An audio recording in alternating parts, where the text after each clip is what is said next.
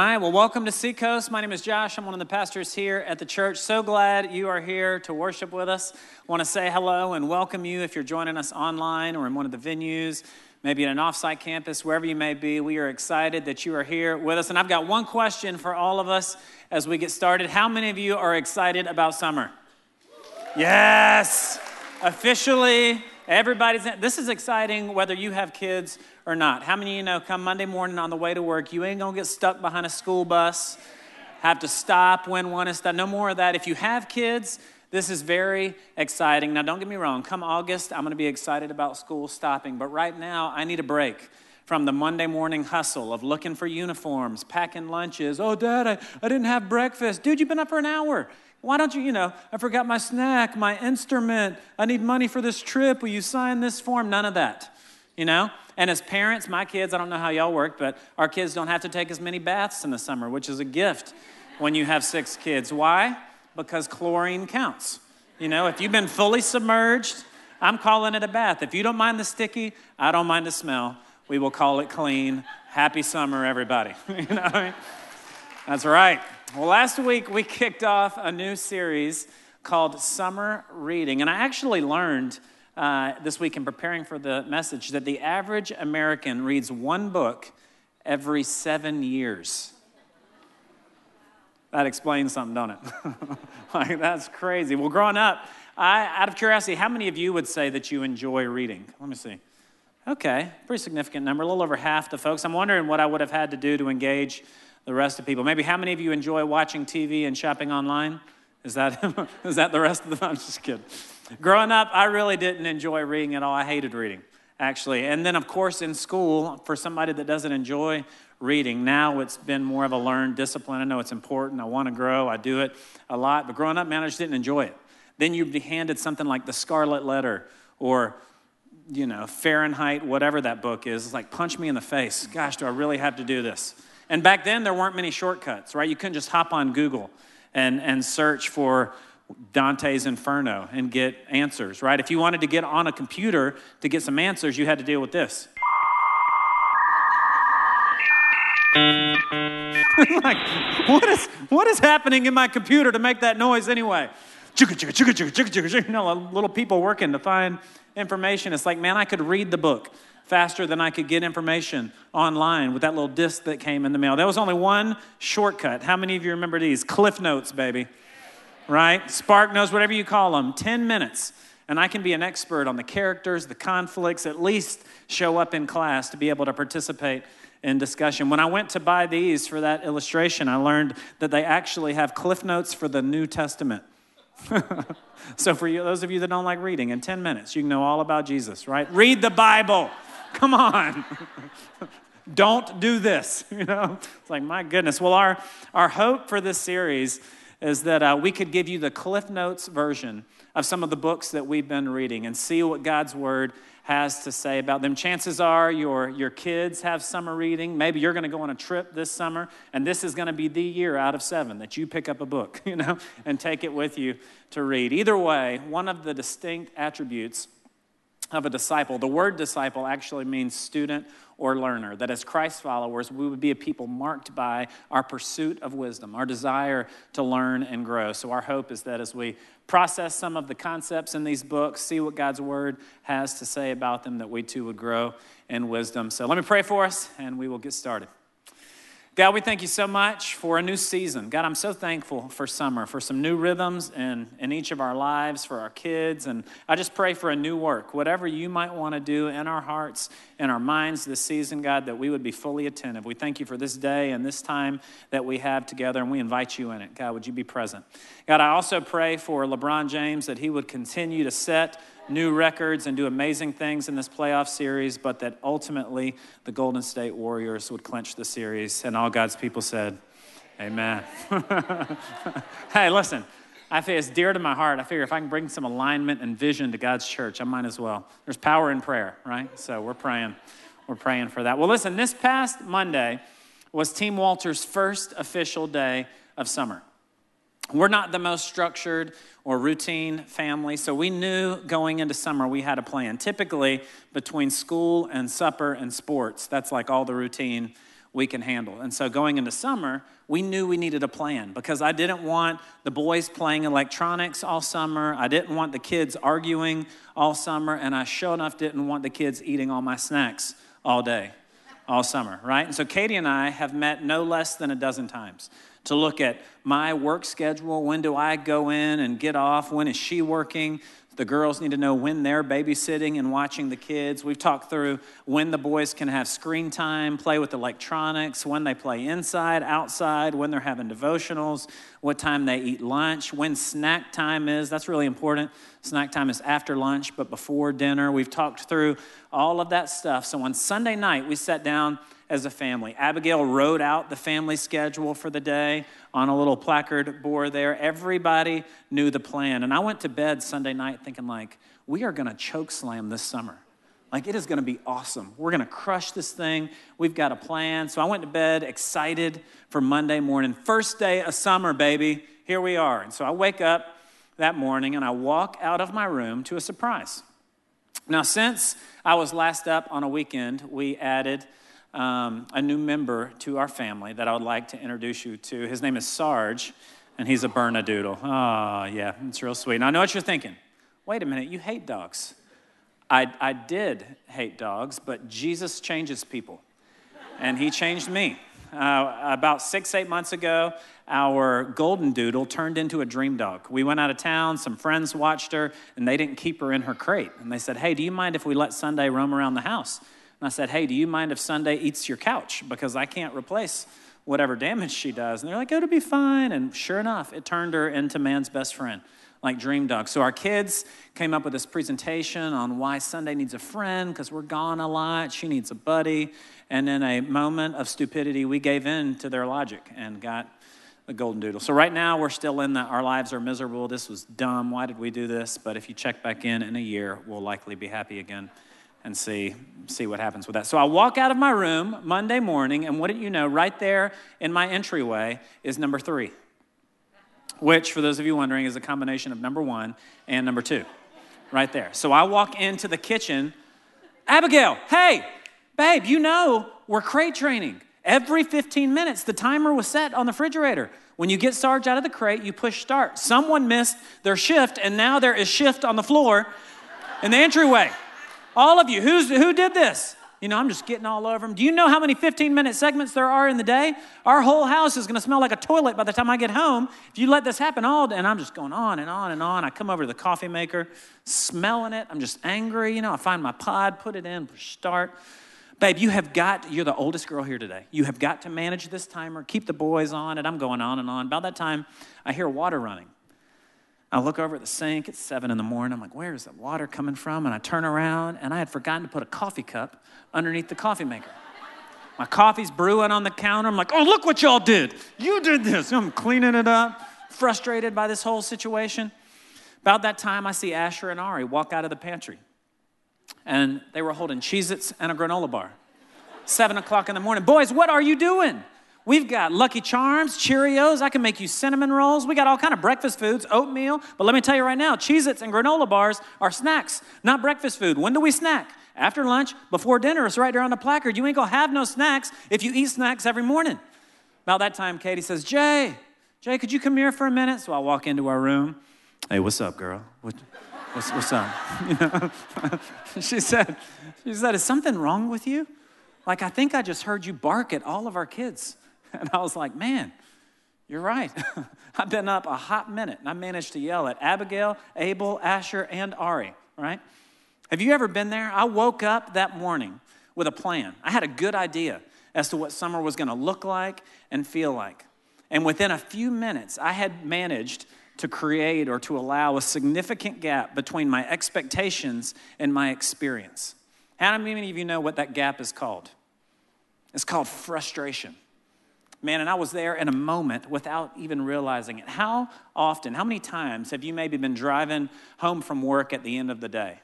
Or at Friday, looking back on your week, and you had a plan. You had some expectations, some desires, some dreams in your heart, some moments that you wanted to create with friends or family members, with your kids, and either because you didn't plan for them or you didn't anticipate them coming, or maybe you just came out of the room barking at everybody, you managed to miss them entirely. Man, our lives are made up of these seemingly insignificant moments that we can often step into and respond with crazy inconsistency. That day, I came out of my room barking about the poo on the floor. But there's other days that I've come out and there's been dog poo on the floor, and I'm like, boys, come here for a minute. They all come, and I'm like, which one of you boys didn't make it to the bathroom? It smells like Abel to me. You know, I don't know. It's like I'm patient and loving, and I seem like Dream Dad, right? And the next day, I'm barking. I'm like, what is the deal with my inability to steward these moments well?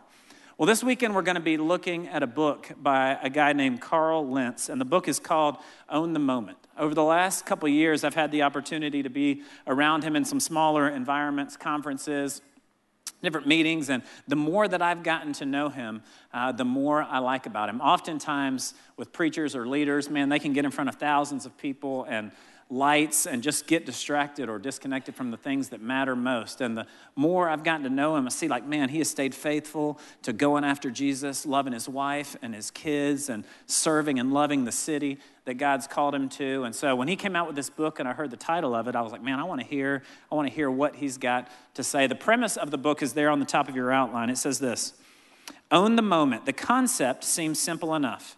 There are literally millions upon millions of moments in our lives that we will either maximize or that we will miss.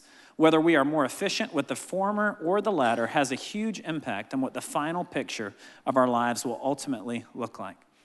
Man, I believe that. There are some turning point moments, some, some critical moments in our lives what college you go to, who you marry, what city you end up living in. There are some, some turning point moments, but, but for the most part, your friends, your family member, your kids, years from now, the way that they describe you, the words that they choose, are going to be based on the way that you respond or engage or react in these seemingly insignificant moments. To help us get a vision of what it would look like for us to, uh, to own the moment. We're going to look at a passage there on your outline from John chapter 4. Chances are it's a story you're familiar with. It's a story of Jesus having a conversation with a woman at the well. And what I love about this passage is that we get to experience it from two very different perspectives. First of which is a Samaritan woman. She is pursuing, fulfilling a basic life need. She walks to get some uh, water in the middle of the day. She shows up carrying a jug, whether it's because she's thirsty or she's cooking or she's bathing, whatever it is. It would be the equivalent of you uh, pulling into a gas station to grab a Gatorade or pulling off the interstate to swing through a Starbucks. She's going to get some water. And as she does that, she sits her jug down at this well. The Bible tells us that she went in the middle of the day. Most people didn't do that because it was the heat of the day, would lead us to think that it was because she didn't want to have any interaction with uh, anybody, largely because of her lifestyle, which we read some about in the story. But when she shows up, she encounters this man, this unexpected interruption, and she engages in a conversation that would ultimately lead to her salvation and the salvation of many from Samaria. The second perspective we have is that of the disciples. They're on this journey from Judea uh, to Galilee, and the Bible tells us in verse 4 that they had to go through Samaria. We don't know why until later in the story when we see this incredible work that God has done, but Jesus sends them into town to get some food. Now remember, their invitation to come and follow Jesus was that he would make them fishers of men that they were going to pursue and reach people with the good news of Jesus. So they go into town on this food run. They come back. Jesus is having this conversation with this woman. They're seemingly so locked in on mealtime that they don't ask any questions about the conversation that they had and nearly miss out on the moment entirely. We're almost oblivious to the work that God was doing. If the disciples could so easily miss an incredible move of God, I can't help but wonder how easy is it for me? How easy is it for us to be blind or oblivious to the work that God is doing and fail to own the moment, the seemingly insignificant everyday moments of our lives? So, a couple thoughts for us as to how we can own the moment. The first of which is there on your outline sheet. I can own the moment when I, number one, anticipate the moment. Anticipate the moment. If you were to think about what God has in store for you tomorrow, what kind of, of expectations or experiences do you think He's preparing for you? If He's actively at work in your life, if He's omniscient and all knowing, if He knows what tomorrow holds for you, Bible tells us that he's ordained set times and exact places for you to live. Man, if that's true for you, it's true for the coworker beside you, the neighbor that lives next door. What kind of experiences or environments is he creating? And more importantly, what is shaping your answer to that question? For some of you, maybe it's based on what you think you deserve. You just finished your last semester in school. Maybe you had to fill out some forms based on how much reading you actually did of a book and you weren't exactly honest with that, a little lie, you know, whatever the case. You're, maybe you're feeling a little bit of guilt about some decision that you've made recently. And so when you think about what God has in store for you tomorrow, you feel like, well, I don't deserve good. I don't deserve blessing because I did this or I've done that. Maybe your answer is based on what yesterday was like. You're thinking, well, I didn't really see God do anything incredible yesterday, so what do I think He's preparing for me tomorrow? Probably not much. You know, it didn't, didn't seem like much yesterday. Or is your answer driven by what the Bible says He has for you? Look at these verses there on your outline. Jeremiah 29 11, for I know the plans I have for you, declares the Lord, plans to prosper. Circle that word prosper for me. Prosper you and not to harm you. Plans to give you a hope and a future. Romans 8:28 and we know that in all things God works for the good circle that word good for me the good of those who love him and who have been called according to his purpose John 14, very truly I tell you, whoever believes in me will do the works I have been doing, and they will do even greater. Circle that word greater. Greater things than these, because I am going to the Father. Now, to him who is able to do immeasurably more, circle that word more for me, than all we could ask or imagine, according to his power that is at work within us. As you think about the expectations or experiences that God is preparing for you tomorrow, what you think is going to happen. Do any of those words uh, seem to capture the vision of what you think that you're going to be walking into? See, up to this point, the disciples had been walking with Jesus for just a couple chapters in the book of John. Jesus invited them, Come follow me, and they left and did. Up to this point, they've gotten to hear Nathanael proclaim that Jesus was the Messiah, the King of Israel. They got to see Jesus turn water into wine. And it's at that point the Bible tells us that the disciples placed their faith, that they believed in Jesus. Man, that alone is super encouraging to me because it shows us that we can follow Jesus, we can believe in Jesus, and still be a people with doubts and questions. Because it wasn't until they had walked with Jesus a while that they actually put their faith and trust in him. At this point, they had gotten to see Jesus go into the temple and turn tables. He wasn't just some like ginger sweet fellow with a robe, he was hardcore. He had fashioned this whip. He'd come in there popping the whip, driving people out of there. I can imagine the disciples being like, Yeah, that's my boy. You know, oh, Jesus. Yeah, we'll follow you. That was awesome. You know, getting excited. But they had yet to consider how who he was would impact how they lived. They weren't anticipating any of those words to describe the experiences they stepped into prosper, good, greater, more weren't describing their everyday reality. They had not anticipated the moment and nearly missed it entirely. So, what does it look like for us to anticipate the moment in our lives? A couple different ways we can do that. You can do it spiritually. You can pray into your day. Man, you better believe after my Monday morning, uh, the wheels fell off. Man, I prayed into Tuesday before I got out of bed. God, you know all that today holds for me. You can pray through your calendar, meetings that you're going to have, uh, that you could go into it with the right posture or attitude. If you anticipate some conflict, you can pray into it before you walk into it. Spiritually, you can anticipate a moment. You can also anticipate moments practically, right? Katie and I have these two gray chairs in our bedroom, and every time we're getting ready to go on a trip, one of these chairs starts to dress itself. Katie will start to anticipate, like, uh, where she's going to be, what she's going to wear, which day she wants to wear a hat. She doesn't want to fly with a hat, so she'll bring the hat, put that hat on with those shoes, and that, you know, this whole deal. And so this past week, I realized there were clothes on the chair. And so I was like, babe, are, are we, uh, are we going anywhere? You know, what I was really getting at, I was like, babe, are you, are you going anywhere? you know, why, are, why are those clothes out? She was like, no, Jenna and Lisa are going on vacation. I was just pulling some clothes out for them. I was like, whoa. That is next level friendship. You know what I mean? Now we're doing that for friends. Great, you know? Can you imagine what it would be like if dudes did that? hey, bro, what you doing, man? Not much, just hanging out. Hey, listen, I'm packing for vacation. You mind if I come over and look through your closet? it's like, yeah, hey, I really like that green fishing shirt you had the other day. I kind of borrow it for my trip, you know. Whatever the case, we can prepare more times than not. We step into moments as if, hey, we're here.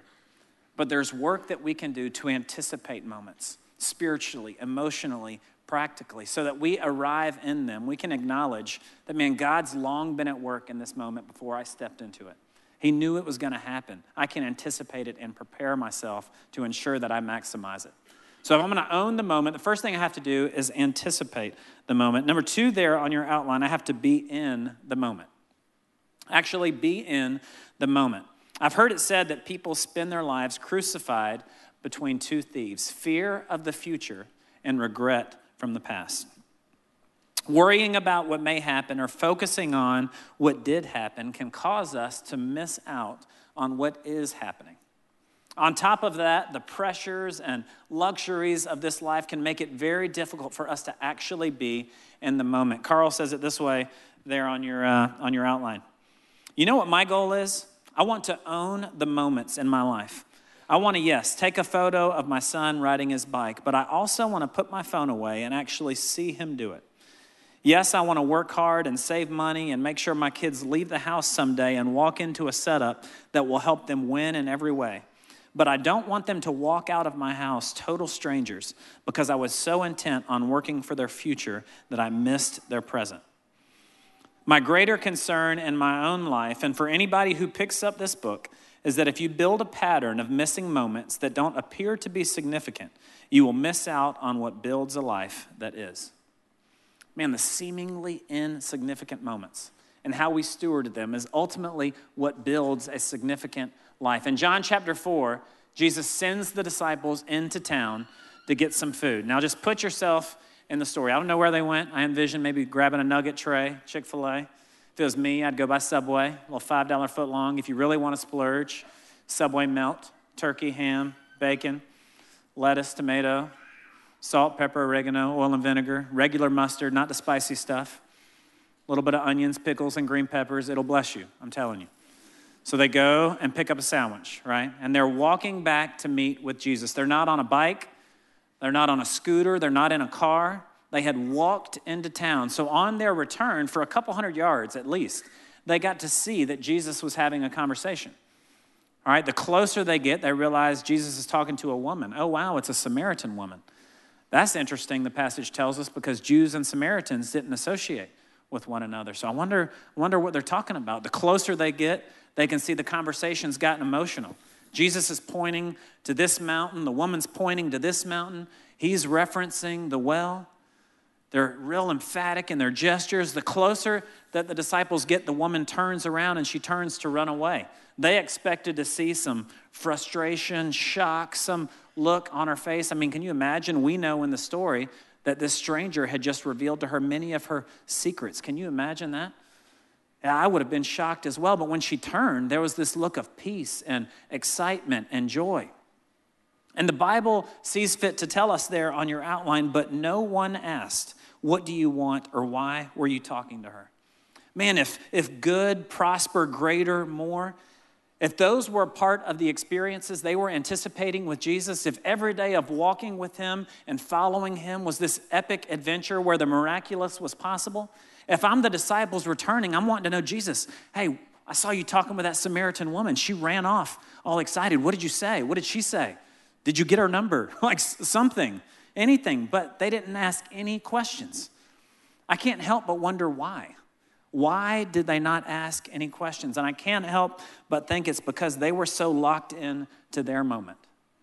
Any of you guys know, man, if you ever drive out to pick up food, especially like pizza Mexican, a sub. By the time you get home, more times than not, you smell like the food. You know what I mean? And I'm thinking, like, pick up food, get home, eat. Like at feeding time, I just lose track of other important things in life, right? And the disciples have done this. They're locked in on their plan. But how many of you know you are never just on a sandwich run for the Savior? He is always at work in and through and around you to accomplish the miraculous. If Jesus is involved, There's no tasks too menial, no errand so small, no moment so insignificant that we shouldn't walk through it in some way expecting the miraculous. The woman leaves, and in verse 31 there on your outline, it says, Meanwhile, his disciples urged him, Rabbi, eat something. Please eat something, Jesus. You know, I imagine they didn't snag a piece of the pizza on the way back to the house. They waited until they got back to Jesus to eat. And I don't think it's because they're so concerned about his nutrition as much as it is that they're hungry. You know, Jesus, please eat something. Come on. He goes on to say, I have food to eat that you know nothing about. then his disciples said to each other, they actually turned to each other, could someone have brought him food? Like they're genuinely confused. I see them kind of talking out of the side of their mouth, like, seriously? Jesus just sent us all the way into town and somebody brought him a biscuit? You know, they're looking out at the horizon. Is somebody running away, hiding? Jesus, if you had a Slim Jim, why'd you send us all the way into town? Get this food. You had food that we didn't know about. But he said, My food is to, to do and finish the work of my Father. It's almost comical how absent they were, physically present, but man, mentally and emotionally, spiritually, they were somewhere else. It's almost comical reading the story, but all too often, man, that can be my posture. That can be my response in my own life. So, what does it look like for us to be in the moment? Couple thoughts for us. Generally speaking, there's two different kinds of moments. The first of which, there on your, on your outline, is expected moments. Those are the ones that we plan out, we prepare for, we invest in, we visualize in some way. Think about my Monday morning with the kids, for example. I didn't walk out of my room and say, hey, what are all you kids doing here? And what are you doing with your pajamas on? Let's go. You know? It's like we had prepared for that moment. We knew the kids we're going to be there. It's summer, it's expected. Next kind of moment is unexpected moments. Those are the ones that are sudden or random, often catching you by surprise, right? Poo on the floor, coffee on the counter, and snacks for breakfast are not a part of the plan. Those were unexpected moments that I did not respond well to. Well, each of us, every day, our lives are going to be full of both expected and unexpected moments. And we can't allow the surprise or shock or unforeseen nature of unexpected moments to rob us of how we experience them, right? Because God is present in both of them. So if we're going to own the moment, man, we have to anticipate the moment and we have to be in the moment. We can't be worried about yesterday's decisions. We can't be afraid of the things that is to come tomorrow, but we've got to be locked in on where God has us and what He's doing today. So if I'm going to own the moment, I number one have to anticipate the moment. Number two, I have to be in the moment. number three, there on your outline, I've got to celebrate the moment. Celebrate the moment. So the disciples have left their families and vocations to follow Jesus to become fishers of men. And biblically, this would prove to be the first revival, the first one that we know of in John's gospel, where masses of people have responded to the good news about Jesus. Upon doing so, they plead with him Jesus, will you please stay with us for a couple days? Can you imagine the questions they must have had? What does this mean for our life now? We believe that you are the Messiah. How should that impact our everyday?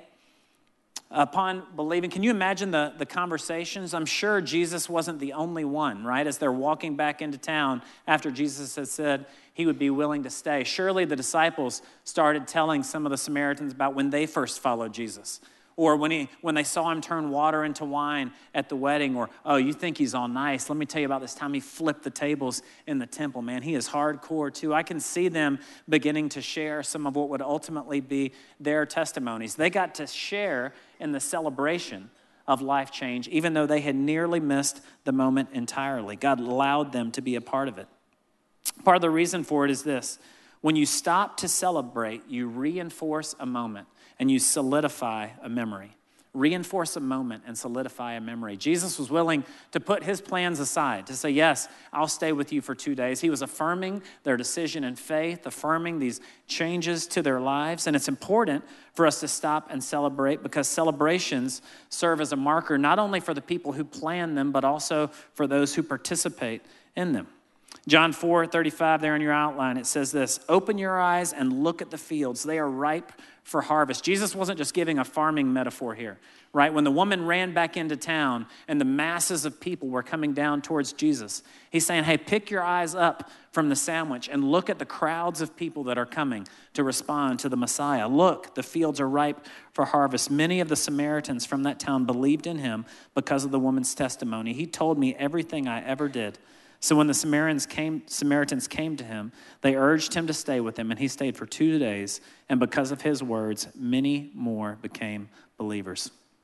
So, what would it look like for you to celebrate the moment? Man, that could look entirely up to you. For some of you, maybe you've got a friend who just hit a goal or milestone of some kind. They've been working hard for a degree and they just attained it. It would be easy for you to shoot them a text and just say, Congratulations. But what would it look like for you to take them out to lunch?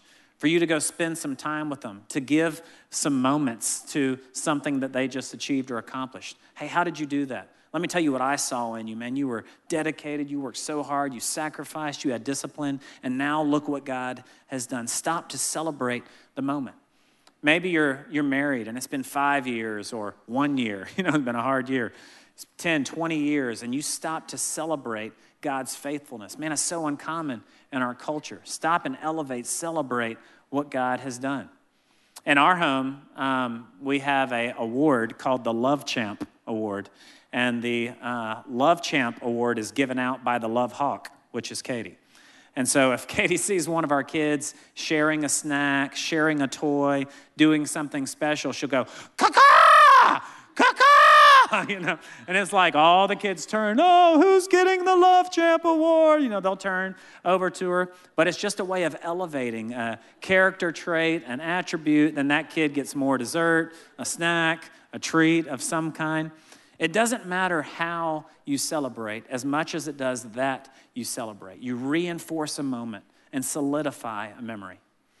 You know, on Monday night, after I had blown it in epic fashion, Monday morning, Abel and I were sitting in our room watching the Golden State game, and Sarge ran into our bathroom. Apparently, our bath mats scream, like, come and pee on me. And so every time he runs in there, we hustle after him. So it's like, Abel, Abel, go get Sarge, go get Sarge. So Abel runs in there and he comes out holding Sarge. And he was like, Dad, Sarge pooped on your shoe.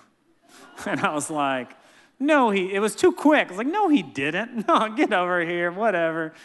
Well, that started a, a lighthearted game that they made up of how would dad respond if.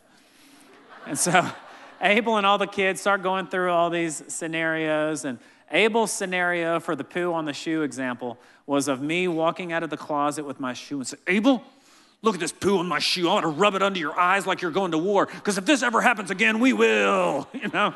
and I was like, like this epic macho man voice. Like, good job, son, you know. And it was lighthearted and fun, and we laughed about it. But as I was going to bed that night, have you ever experienced something that was in jest and silly, but it was a little too close to reality? Like I could kind of see myself responding that way to the poo on the shoe example, you know? And I was like, man, years from now, I don't want my anger and frustration and inability to steward a moment where something is broken or stained. And I don't want my kids thinking I care more about our stuff than their hearts. And man, I just decided tomorrow's going to be different.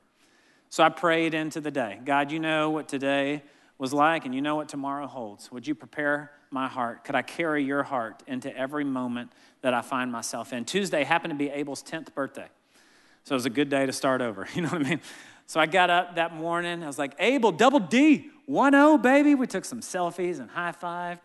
I went off to work. When I got back home, we were having a little family party at the pool, pulling the cousins and everybody together. And Ari had T ball practice beforehand. So I had to get Ari dressed. He's kind of hesitant about going into crowds. He wants to know how many people's going to be there. I don't want to go. I do it, you know. And so laid him on the bed, went to get his T-ball pants on, and pretended to smell his sh- his foot and like pass out. You ever played that game? Like, mmm, you know, like that kind of deal. And I fell on him two or three times. Finally, he starts laughing. We get dressed and go to T-ball. And I'm watching him. He's swing. All right, buddy, there you go, swing high. Coach keeps trying to put him on the right side of the plate. I didn't realize till the first day of practice he's actually left-handed. I was like, oh, let's take that glove back and get another one. So, so I'm watching him, reminding coach. Was like, oh, he's a lefty. Yeah, we knew it. so, so man, he's just crushing it. You know, crushing it. And I ran out on the field a couple times, high fiving him. Great hit, dude. And after practice, we go to the pool and we're almost to the pool, maybe half a mile away. We can see it up ahead, and he's got his head on the window. And about that time, I was like, hey, Ari, buddy, you, you like the wind? You feeling that? And he was like, yeah. I was like, buddy, it's good when you put your head out the window, but it's so much better when you put your head out the sunroof. All right, don't judge me. So I was like, you got to stand up on the seat, man. Just try it out. So he stands out through the sunroof, ah! you know, like just loving it, having a blast. We get to the pool, and I say, Asher, come here, buddy. And he jumps out of the pool. All the kids are swimming, and he gets over to me, and I choke slam him back in the pool.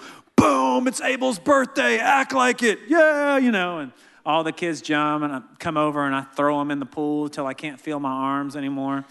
Then we get home that night, and I said, Ari, did you tell mom about your big hit today? He's like, oh yeah, I hit it over the person, I ran around the bases, and then on the way to the pool, I stood up in the sunroof, ah, you know, it was awesome. And then dad threw me the farthest in the pool, and I realized as he's recalling his highlights from the day, he's actually recalling moments that he spent with his dad. And it's as if God held up my Monday and compared it to my Tuesday so as to say, You are one day, one decision, one moment away from people experiencing you totally different and you stepping into the fullness of life that I came to offer. All that it requires is you anticipating the moment. Pray into the things that you're going to step into so that you walk into them with God's heart. Be in the moment. Don't allow the stuff that you walked through yesterday or the stuff that you're worried about tomorrow to rob you of the work that God is doing today and have the discipline to celebrate the moment. Man, when you reach a milestone, elevate it so that it would shape and mark your faith and their memory. Let's pray. God, I thank you so much for your faithfulness to, uh, to help us own the moment. God, so many times that I totally blow it or miss it entirely, just as the disciples did, yet you are faithful to love and teach and pursue me and still allow me to be a part of the celebration, to have my faith strengthened, seeing lives change. So I pray for each of us today as we head into response time. God, that we would weigh those words seriously. What are you saying to me, and what am I going to do about it? That I would be in the moment and attentive to whatever work you want to do in my life. In Jesus' name, amen.